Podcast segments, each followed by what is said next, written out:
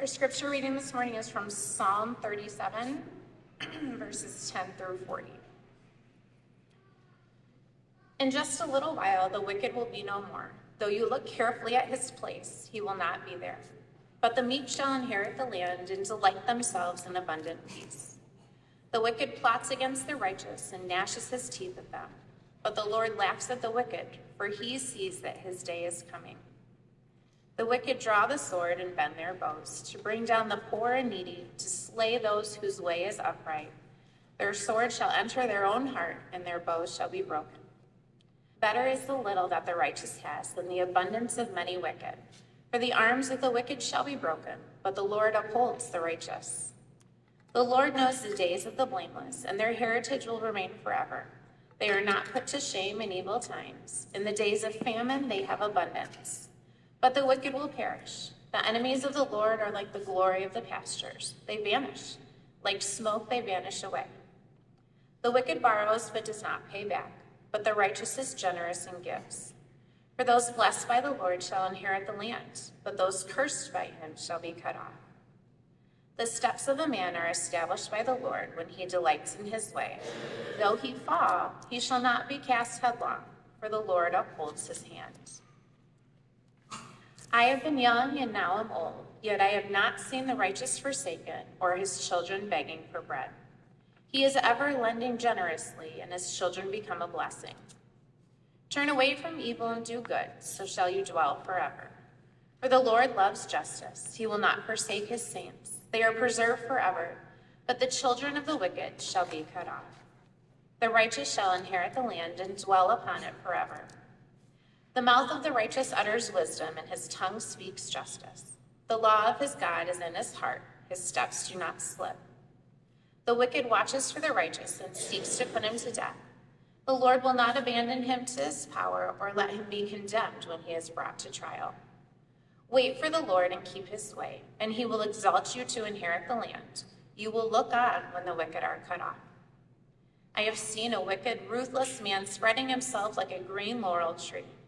But he passed away, and behold, he was no more. Though I sought him, he could not be found. Mark the blameless and behold the upright, for there is a future for the man of peace. But transgressors shall altogether shall be altogether destroyed. The future of the wicked shall be cut off. The salvation of the righteous is from the Lord. He is their stronghold in the time of trouble. The Lord helps them and delivers them. He delivers them from the wicked and saves them because they take refuge in him. The word of the Lord. Thanks be to God.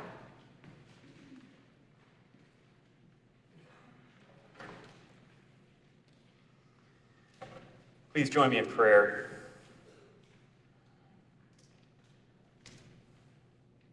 Father, Son, and Holy Spirit, we are thankful that you are a God who is not hidden and who is not silent but you are a God who speaks. You are a God who reveals yourself in mercy and grace and kindness that we might know you, that we might know the way of life.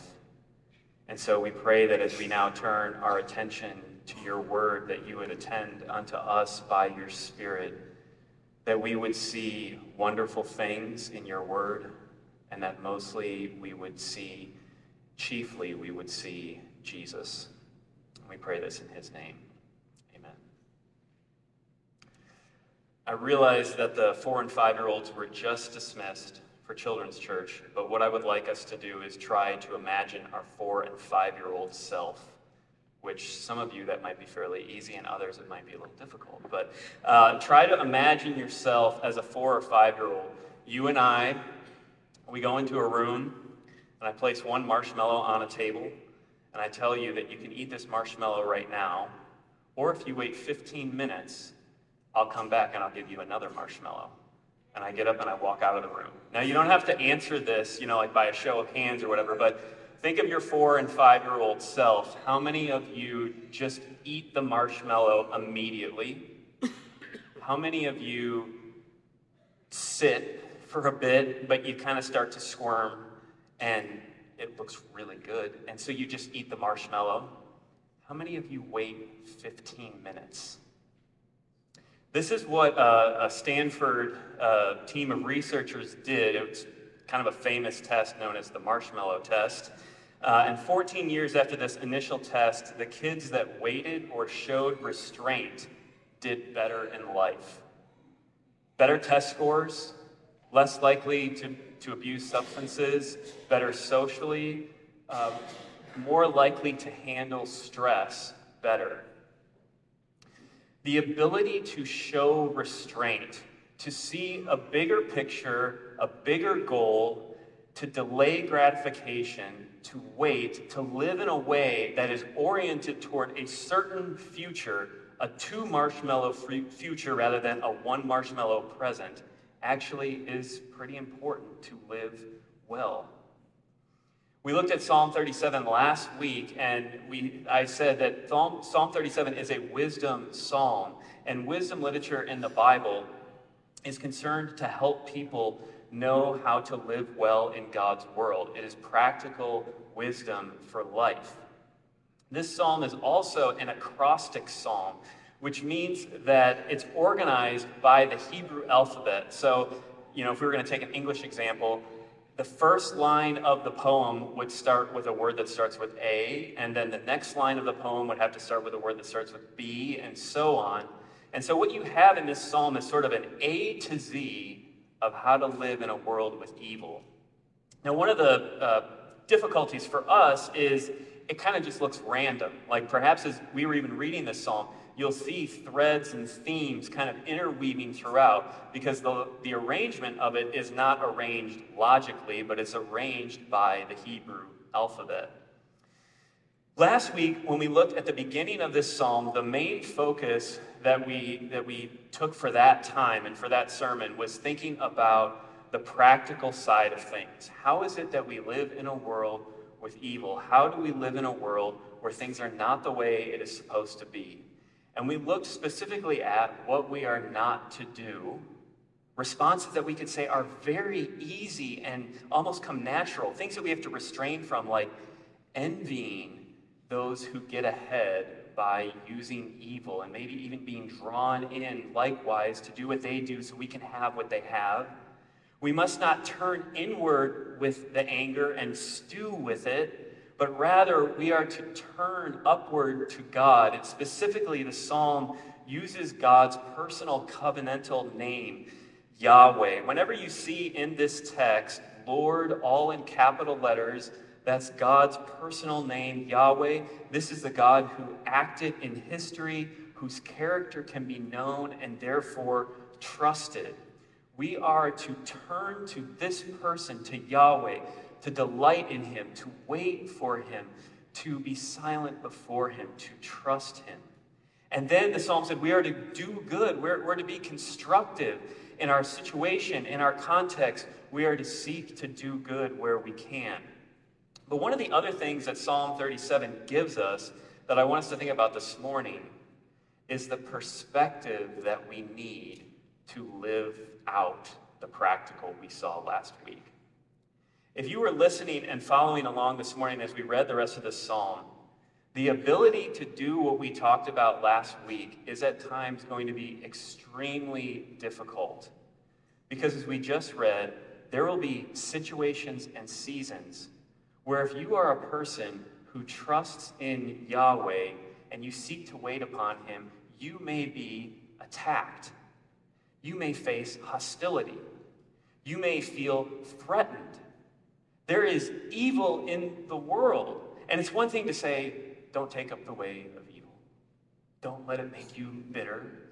Trust God and do good. But how can you do that when the reality of evil is pressing upon your very life? One, one of the themes in this psalm that, that, if you read it again, you'll see it over and over and over again, is the theme of the land.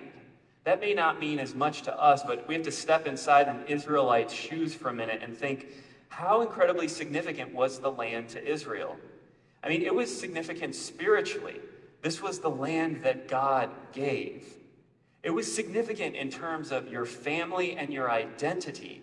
It was passed from generation to generation. This was your home. This is where you worked. It's where you grew up. It's what you were going to pass to your children and to your grandchildren. It was significant for your daily food and for your economic long term well being. What are you supposed to do when your identity, your family, and the thing that determined whether you were wealthy or poor is threatened by evil? And what are you supposed to do with evil and those who are willing to use evil, who are willing to cheat or bend the rules or stray from what is just and good, to take that which is core to you, core to who you are spiritually and family and identity and, and your ability to provide? I'm not going to get into the show a whole bunch, but anyone who watches Yellowstone can imagine the challenge I'm talking about. I mean, that is a show, a modern show drama that is about land and identity and the tools and weapons of evil used to fight over those things.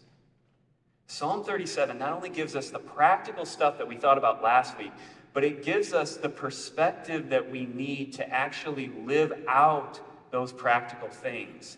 That we need to see our lives from the perspective of the end. Because in the end, the only thing that is going to last is God. God, the source of all good, the source of goodness itself, He is going to last. And so the wicked and their way of life has to be seen from the vantage point of that end. And the righteous, those who trust in God and wait upon Him, they have to see their lives from that perspective. In other words, if you are going to live well, if you are going to live wisely, you need a long view. You need a view of the end and of the God who is at work helping you, keeping you, and sustaining you if you're going to live in a world with real evil. So I want us to look at this psalm together. We're not going to be able to cover every verse, but I want us to look at this larger section of these verses that was read and consider two themes First, the wicked, their life and fate. And then, second, the righteous, their hope and helper. So, first, let, us think about the wicked, their life and fate. fate. Let me say, too, I realize that depending on how familiar you are with the Bible, these categories might just sound so extreme. Like, aren't we more complicated than either wicked or righteous? And in a sense, yeah, we're, we're complicated. People are complicated. But wisdom literature and the Bible does this thing for a very important purpose. It makes this really strong contrast to instruct and to clearly lay out there are these two paths. And if you were with us earlier in the summer, Psalm 1, the beginning of the Psalter, does this very same thing. C.S. Lewis, uh, in his book, The Great Divorce, writes this There is but one good, that is God. Everything else is good when it looks to Him, but bad when it turns from Him. And I think we see this in our psalm because the wicked, I would say, the wicked live without reference to God. And one of the ways that we see that is they live not thinking about the end. So if you look at verse 12, they plot against the righteous. Verse 14, they use their weapons to prey on the needy and the vulnerable. Verse 21, they borrow, but they don't pay back. And the picture you get as you kind of amass all of these details is people who will get ahead by any means necessary. They don't think about God, they don't concern themselves with what is truly good, they don't consider where this is all headed. They don't consider the trajectory of their choices and who they are becoming. And there are seasons of life where this approach really seems to work. Verse 35 of our psalm for a time, they seem like they're flourishing like a tree. They seem prosperous and fruitful. They, they seem rooted and like they have a sturdiness and a security. But in the end, it is doomed to fail because if one turns from God, from the source of life, there is no security and rootedness. There is no flourishing in life that will last. And the writer wants everyone to have this perspective that you can't just look at the present. You have to look ahead. You have to look at the trajectory of where this is going. You have to look at the end because again and again, we're told in this psalm, verse 13, Yahweh sees that his day is coming. Verse 20, the wicked will perish, they will vanish, their glory will disappear like smoke. Verse 22, 28, 34, 37, they will be cut off. One of my professors uh, in grad school used to say that the story in which we live our lives and we do life is fundamentally a moral drama. Now, you could ask all sorts of people, and you'd get all sorts of answers. What is life really about? There are, in a sense, probably almost as many perspectives as there are people. Life is about money. Life is about success. Life is about feeling good. Life is about doing whatever makes you feel happy. We just keep going on and on. Everyone thinks what they think, everyone has their take on things. But if there is a God who made all things and who made you, then there is actually a take that is the take. The way things really are, what life is really about. And from God's perspective, we live in a moral drama. And these are some of the most fundamental questions in this life and story. Will we trust the Lord? Will we listen to Him? Will we learn to love what is good, namely God Himself? Or will we turn from God? Will we trust ourselves and our way and what seems good to us? Again, C.S. Lewis, I love the way he puts it in Mere Christianity. Listen to these words. People often think of Christian morality as a kind of bargain in which God says, if you keep a lot of the rules, I'll reward you, and if you don't, I'll do that other thing. I do not think that is the best way of looking at it. I would much rather say that every time you make a choice, you are turning the central part of you, the part of you that chooses, into something a little different from what it was before.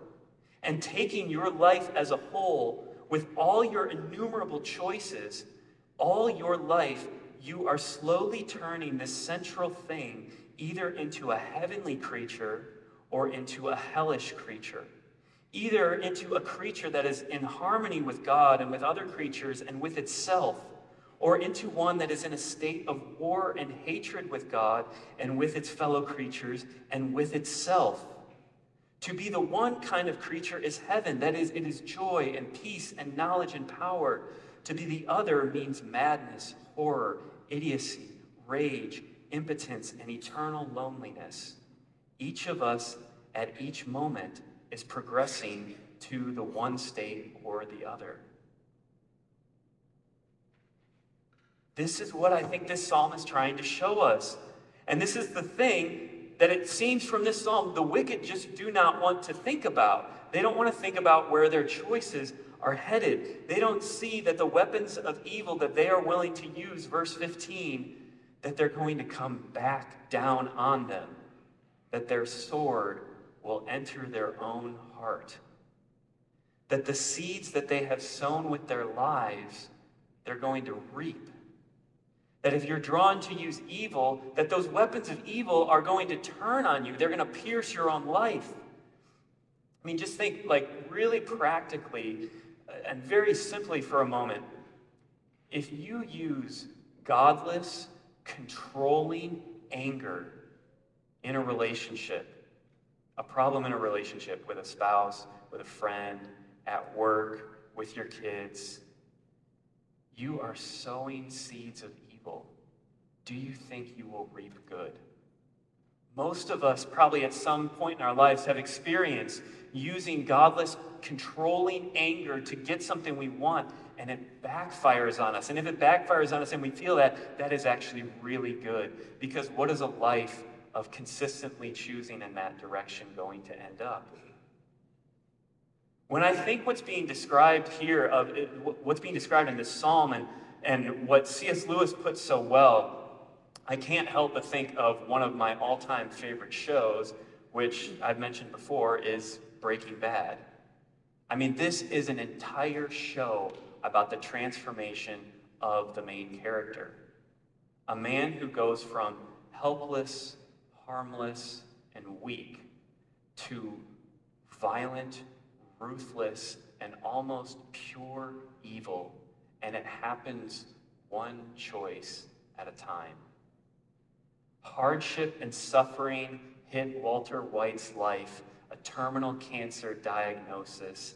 And initially, he wants to do good. All he wants to do, the way he justifies his choices, is he wants to provide for his family. I must provide for my family. And so he's a chemistry genius. And so he gets into making methamphetamine.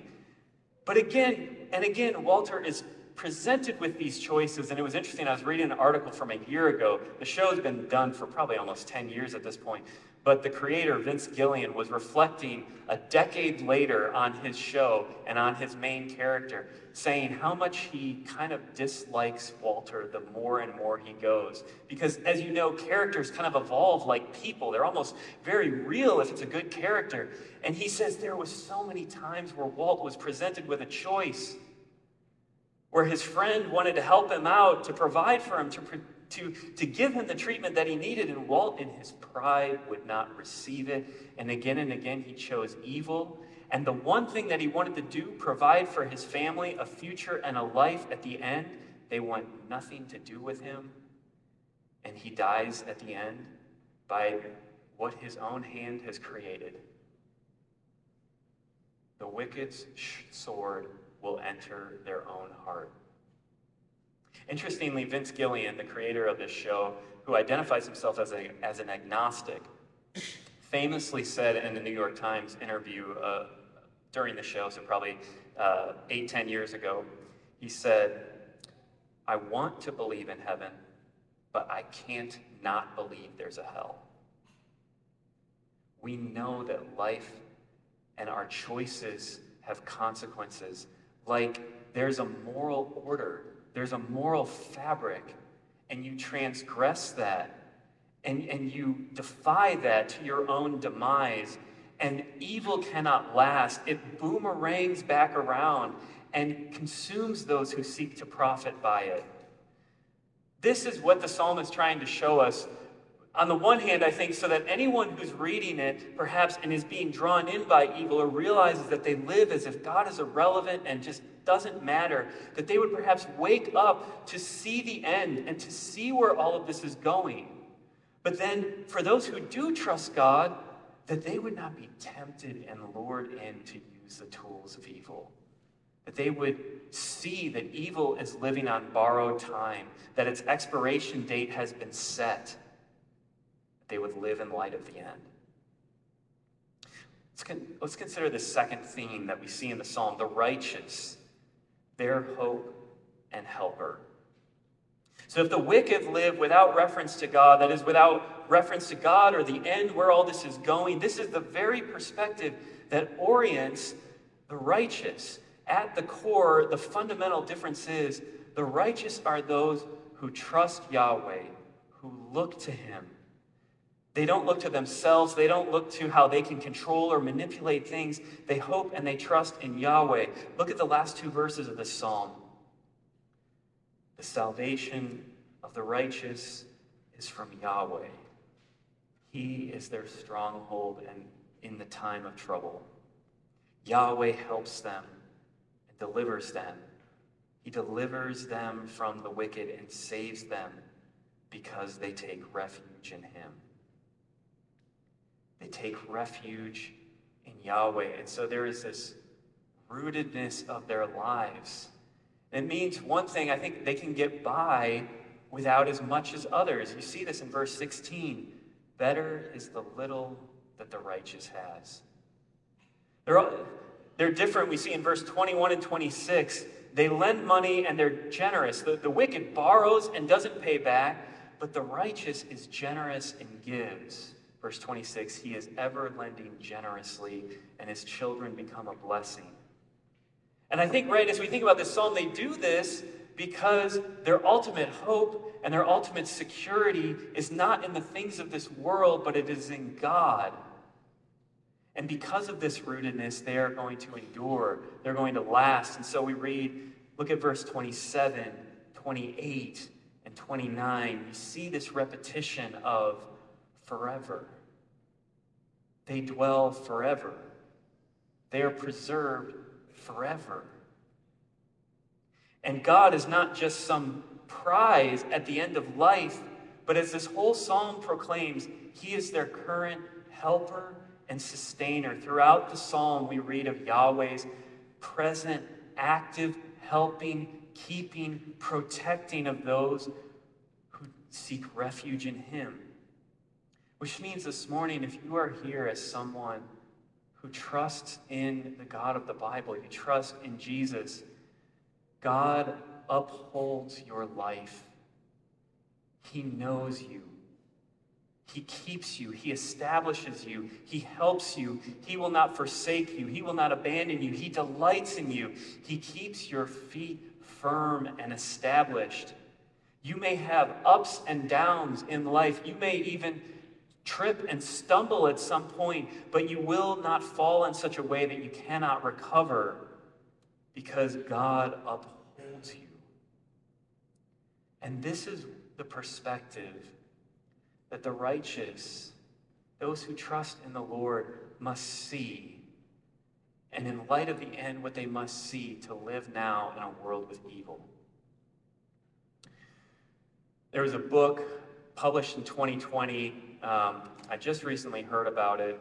It's called Everything Sad is Untrue by Daniel Nayeri. I began reading it this past week. Uh, it's a story about an Iranian refugee family. The author writes this story about his own life from the perspective of his 12 year old self. It's the true story of his mother who was a doctor in uh, Iran. She was wealthy. She was from a very important family with a lot of means and wealth in Iran. And she becomes a Christian. And so she must flee with her two children because of her faith in Jesus. She has to leave everything. She has to leave her family. She has to leave her home, her money, her security, her job, because she was going to be killed because of her faith in Jesus. And it is a story about their family and, and the pain and the suffering and the difficulty of what they experienced of leaving their home and being in a refugee camp and then eventually coming in, in, into the United States, but really having nothing compared to what they used to have and live off of. And toward the end of the book, the author Daniel, he writes this about his mother, who's really the hero of the story. He writes, The legend of my mom is that she can't be stopped. Not when you hit her, not when a whole country of goons puts her in a cage, not even if you make her poor and try to kill her slowly in the little by little poison of sadness.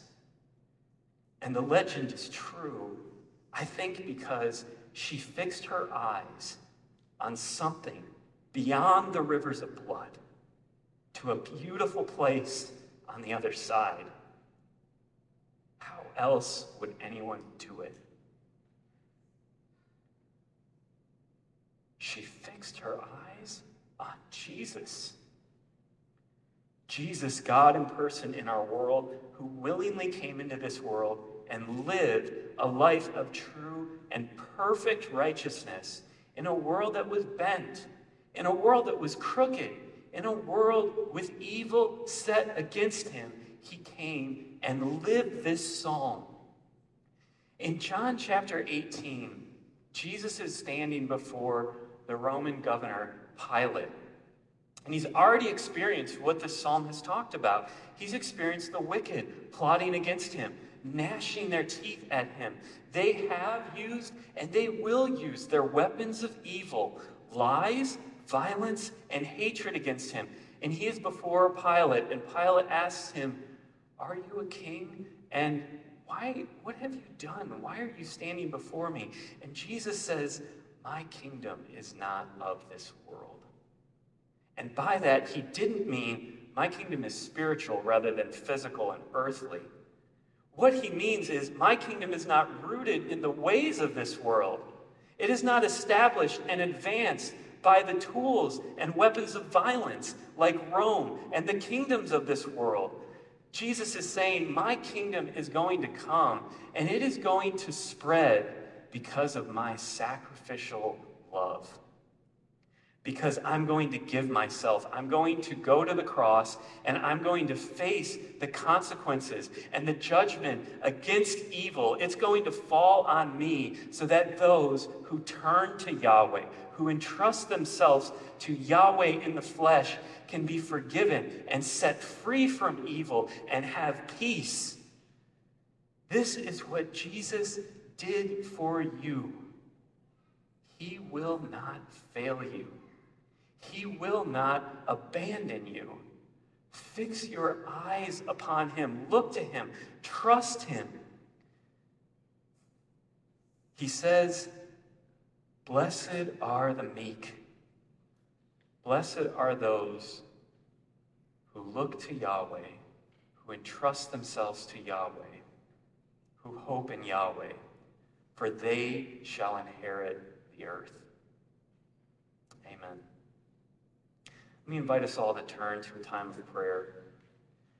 Every week, when we hear God speak through His Word by the power of the Spirit, God is at work in our hearts and our lives, reorienting us, bringing conviction of sin, pointing out things in us that are not of Him. This is our opportunity to turn to the God who knows us, who loves us to be honest with Him about those things, to confess our sins, to ask for His help.